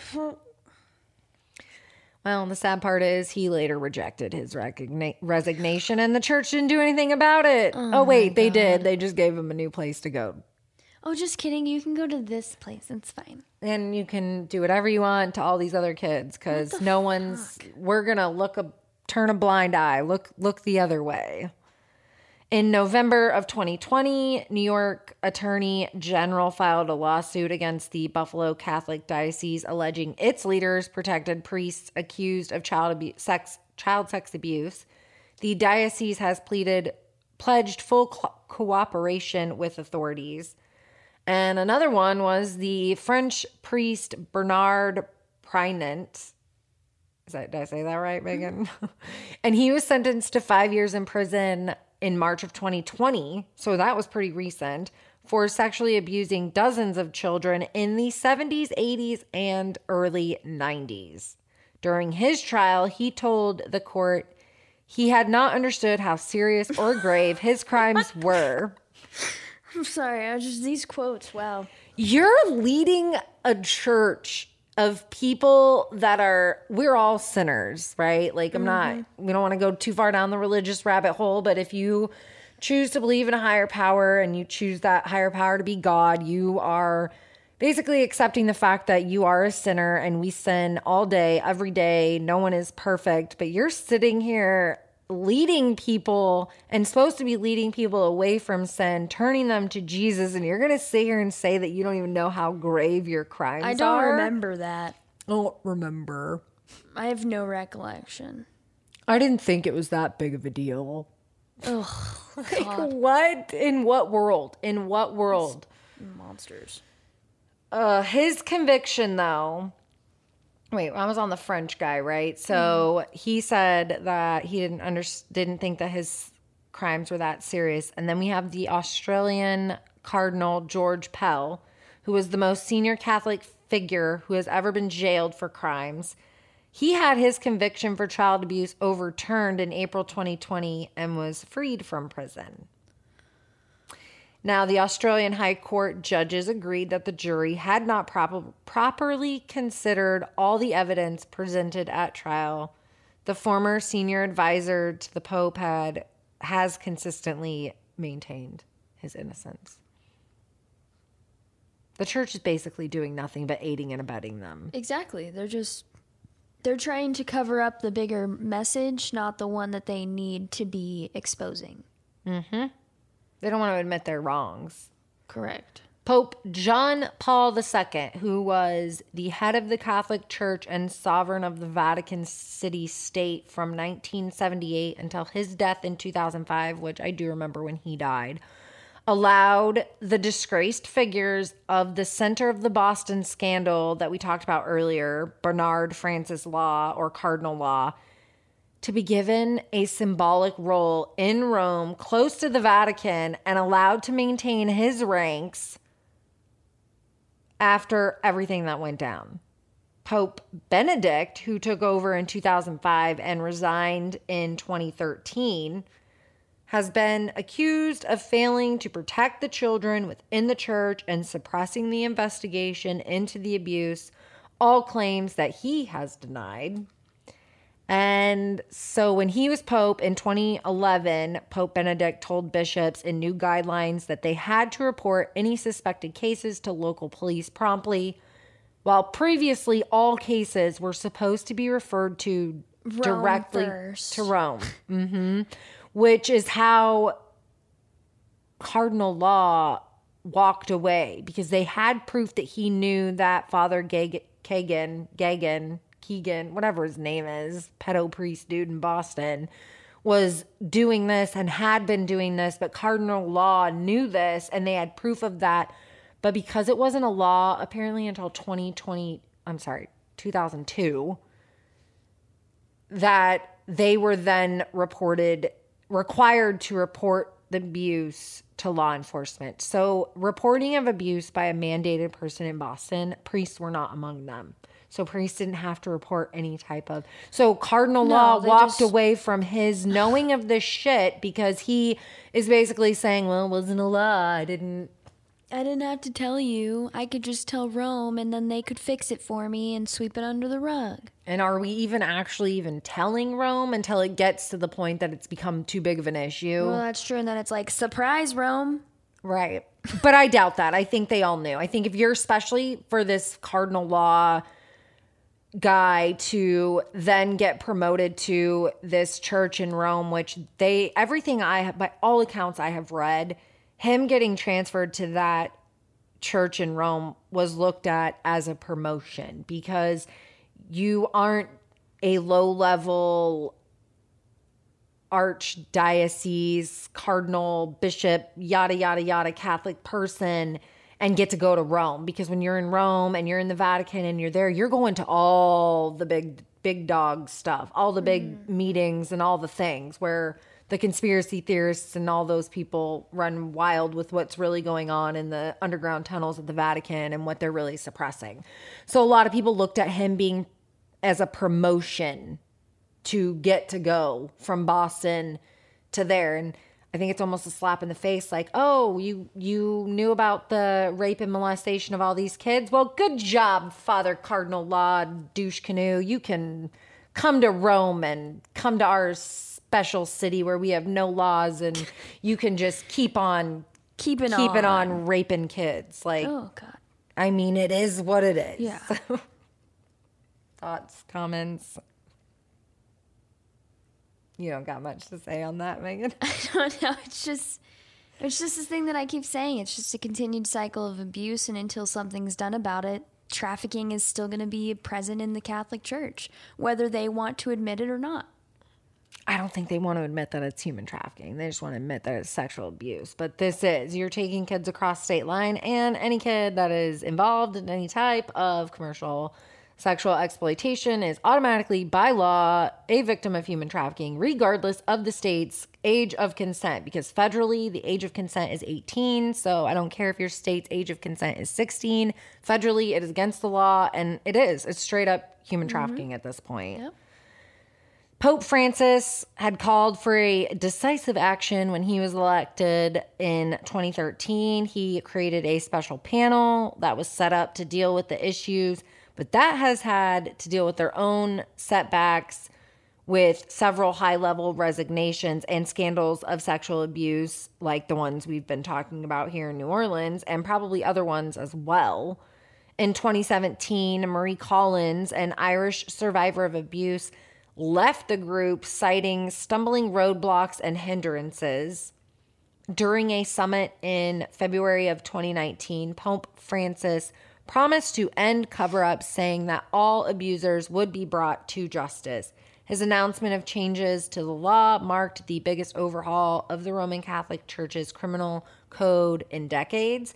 The new rule, which went into effect in 2022, makes sexual abuse, grooming minors for sex, possessing child pornography, and covering up abuse a criminal offense under Vatican law. The Pope said that he aim, the aim was to reduce the number of cases in which the penalty was left to the discretion of the authorities. Basically, he's saying, So you just admitted it. I mean, he's basically just giving the. I feel like they're not taking any responsibility or action. I do agree with you in that they should not be the ones to handle the No. Penalty and the prosecution part of it, but I almost feel like he's kind of like, oh, well, we were supposed to be doing it, but now we're letting you do it. So y'all figure it out. So but we're not really going to do anything. But they just admitted it. That's just what. Yeah, pretty much. I mean, I, I don't know that I think that they've ever denied. Well, I take that back. I think in the beginning, in the early years of this, in today's day and age, I don't know that they'll necessarily deny. They can't deny that this has been going on or has gone on. I think they would more deny if it was coming out that there were new allegations of like mm-hmm. someone was taking advantage of last week or something. But I think they just try to sweep it under the rug more so than anything. Yeah. In August of 2018, Pope Francis wrote to the Roman Catholics condemning condemning the sex abuse that had been going on and demanding again demanding an end to the cover-ups. The cover-ups that you are the leader of. Yeah, that's for I mean, I understand he may not directly be covering up for Pope or Okay, for well that's fine, but Cardinal someone Law. needs to stand up and be like, "Oh, you know what? You know what happened in Boston? Like that actually, that actually did happen. Our, our bad. Sorry. Right. Again, I'm not I'm I am not saying that any of these popes have or have not sexually abused any children, but to add to what you're saying, Megan, you are the leader of this organization mm-hmm. that millions of people are following. So mm-hmm. You may not have directly or indirectly done anything, but as the leader, you're the one that is going to ultimately have to take the brunt of the responsibility and the na- like be the public face of, "Hey, we screwed up. We screwed up royally. This is not okay." And instead of sitting here saying, "Oh, we're going to do these political uh, or these camp, you know, committees to stop this or we're going to enforce new laws." No, you need to come out and say, we are removing every priest that has ever been accused of this until further matters have been resolved, criminal actions have been taken. Because, yes, you are innocent until proven guilty in the court of law in the United States, but that's the other problem. This has been happening all around the world. So, how do we go about combating and criminalizing all these people in other countries? It's a large task. That's all I have to. I it's it's, it's a It is, it's a lot. It's a really large task, and until one leader stands up and does something about it, there won't be anything that anybody can do. Unfortunately, Right, we're kind of our hands are tied. The only thing that the church has done is between the years 2000 and 2010, they have paid out an estimated 3 billion dollars.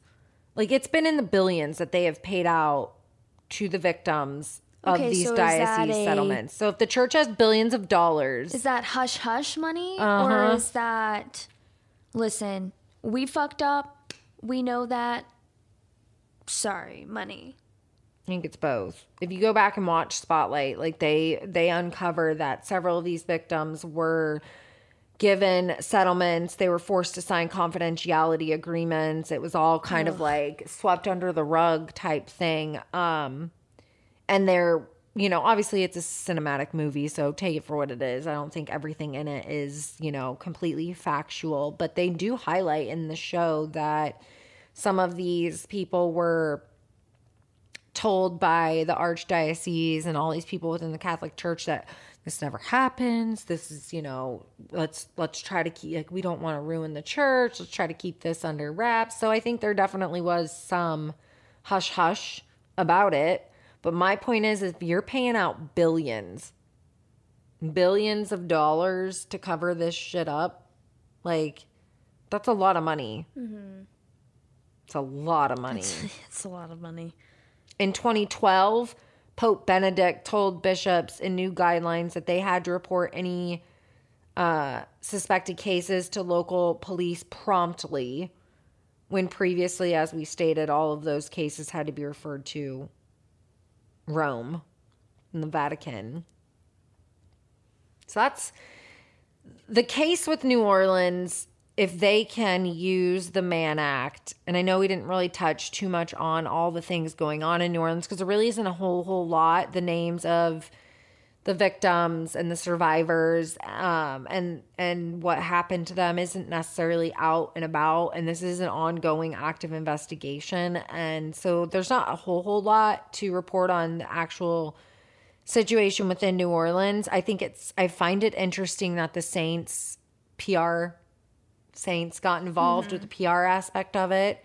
That's interesting to me, especially because you find a lot of these organizations are cross connected with other major organizations. So one would be inclined to believe that there's cross contamination as far as corruption.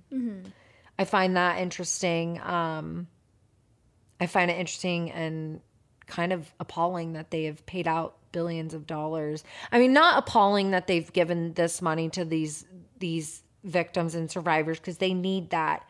But I just find it disgusting that we It's have to just billions spend of billions dollars, of dollars on but that. but no jail time. No real. It's not even the jail time I'm going after. It's the fact that you're still allowing these people to be around other children. In what world is that okay? Let's let's break this down for just a second. If you were say a youth pastor at a church 5 minutes down the street from us and 5 of your 25 students came forward with allegations of you sexually abusing them our little church five minutes down the road isn't going to turn around. And granted, they're not the Roman Catholic Church, but they're not going to turn around and say, that's okay, Father so and so or Pastor whoever. You're going to go to this church that we have in freaking Tennessee or whatever. No, they're going to be held accountable and go to jail or be tried by a jury of their peers. But that doesn't happen with the Roman Catholic Church. It's like they just get this they don't even get slaps on the wrist. They almost get the you get traded to go somewhere else. Like you are not mm. held accountable and and then you're I got sidetracked. So you have this someone who does this and they say they get out of it, they're now a registered sex offender. They're not allowed to be anywhere near children. They're not allowed to be anywhere near a Yeah, there's school no- or any of that. So if if a priest was truly held accountable, they're not going to be transferred to another location where they are going to be in Catholic schools, where they're going to be in playgrounds around children because a true registered sex offender would not be allowed to do that. So why are the priests and the clergy and all the people within the Roman Catholic Church or any other church allowed to do that? It's not fair because you and I aren't going to be Yeah, allowed to do that. I'm not above the law. No. No, yeah, it's it's frustrating. Hopefully, So, what are all of your thoughts, opinions? I mean, that's pretty much the main. The main thing is we're hoping that they can use this Mann Act because there is no statute of limitation. The Mann Act will allow them to prosecute some of these people, but I almost wonder if if it will expand outside of New Orleans because we know that this type of abuse these priests were relocated. So can we use the Mann Act in other locations? And can we not use charges of aiding and abetting or accessory after the fact? I feel like there should they should be able to use it if they can effectively use it in this case in New, New Orleans. I know we don't know a whole lot about what's going on and you know, this isn't the first time that we've discussed this. So I just hope that they do what needs to be done to where we can now set a new precedence precedence for how you go forward when dealing with a religious entity. Agreed. I absolutely agree. I mean, I yeah, It's such a hard topic too though. Um because they have so much power and so much sway. they have a lot of power and i wonder if that's why a lot of people are scared to bring just like any type of justice forward or prosecution forward because of the statutes of power that these people possess I I I would agree with that. I think that you've got a little bit of conspiracy going on there.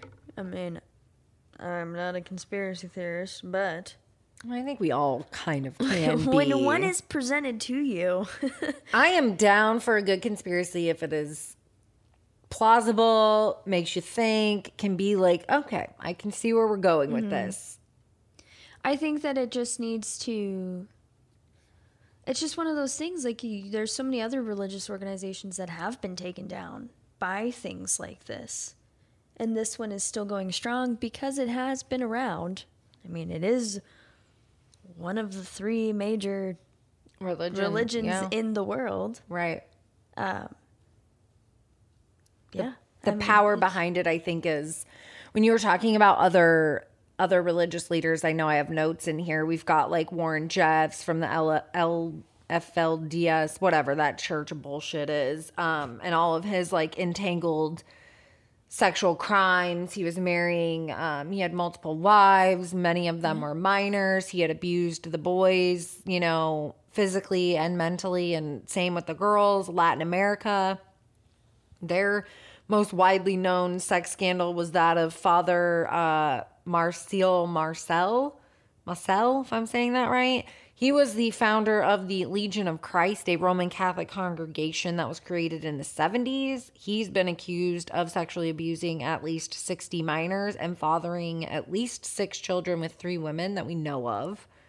There's also a, I'd never even heard of this guy, David Brandt Berg. He is known as King David, Mo, Moses David, and Father David. And he founded the new religious movement, which is now currently known as the Family International. He founded this in the late 60s, and they had their claim to fame because of incorporating sexuality into their spiritual message and recruitment methods. Well, yeah, and then you also have uh, the People's Temple with Jim Jones. Oh, was that the guy with the bunk beds? No, this was the Kool Aid guy. And he Drink was shot. Kool-Aid. He is he that was like in South Africa. Is he the one where everyone died from drinking the Kool Aid, but he was Yeah. shot and no one knows how he died? Mm. Yeah. And then what's the guy that had? There was one who had um a group of people and they were all dead. I don't know if they drank Kool Aid or what they did, but they were all like all in bunk beds and they all had sheets over over their like bodies. Do you know what I'm talking about? You were definitely not born. It was in the late 90s, I feel like. Heaven's Gate, Yeah, that might be it. mass suicide in San Diego. Uh, yeah, that that sounds like. I just remember seeing photos as a younger kid and it was all these it was like on NBC 5 Yeah, nightly really. news and it was like I'm googling right now, but pictures of all these dead people in rooms on bunk beds Yeah. with sheets. I think they were like black maybe. A religious cult, nearly 40 of its members were discovered dead at a mansion in Rancho Santa Fe.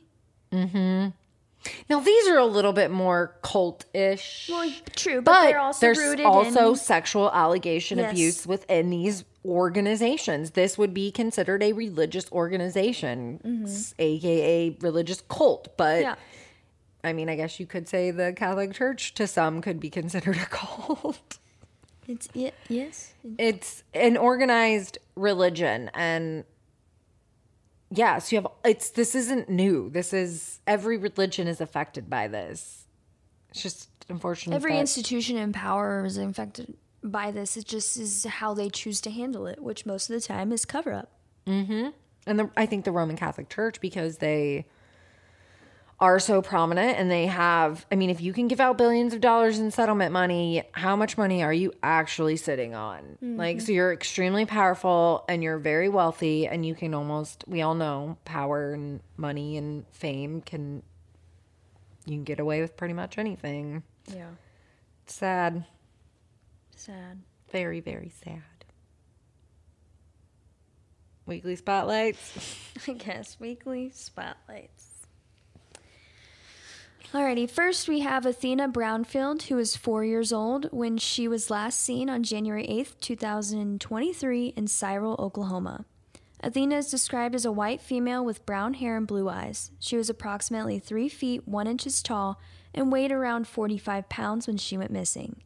Anyone with information is asked to call the Cyril Police Department at 580 464 2216. Next, we have Rosabelina Batista Lopez, who was 16 years old when she was last seen on October 7th, two- 2022, in Siler City, North Carolina.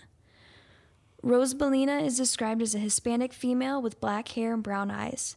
She was approximately 4 feet 6, 6 inches tall and weighed around 90 pounds when she went missing. Anyone with information is asked to call the Chatham County Sheriff's Office at 919 542 2811. And lastly, we have Kevin Rivera, who was 17 years old when he was last seen on November 9th, 2022, in Pflugerville, Texas. He is described as a Hispanic male with black hair and brown eyes. He was approximately 5 feet 3 inches tall and weighed around 134 pounds when he went missing. Anyone with information is asked to call the Pflugerville Police Department at 512 990 6700. And all of these missing posts, missing persons can be found at missingkids.org. That is M I S S I N G K I D S dot O R G. My little Megan's growing up. Thank you. Well, that's really all we have for this week. Um, yeah, there is still time to donate for the scholarship fund. I think by the time this episode comes out, we'll have a few days left. But you guys can still go and donate, help us get that goal of $10,000. Every day we are a little bit closer. So it's exciting to see that number grow. This is going to be so incredibly beneficial for a survivor here locally in North Texas to further their education and continue to just be productive members of society and rehabilitate back into normal life. And that's really what we want as a society. So go help. Donate at lastwordbysl.com. Until next week, true crime friends, I will remain loud, bold, and out there with all I do. And you guys stay vigilant, be aware, and always remember what the world needs now is love, not hate. Yeah. Don't forget to like, comment, share, donate, please. Bye.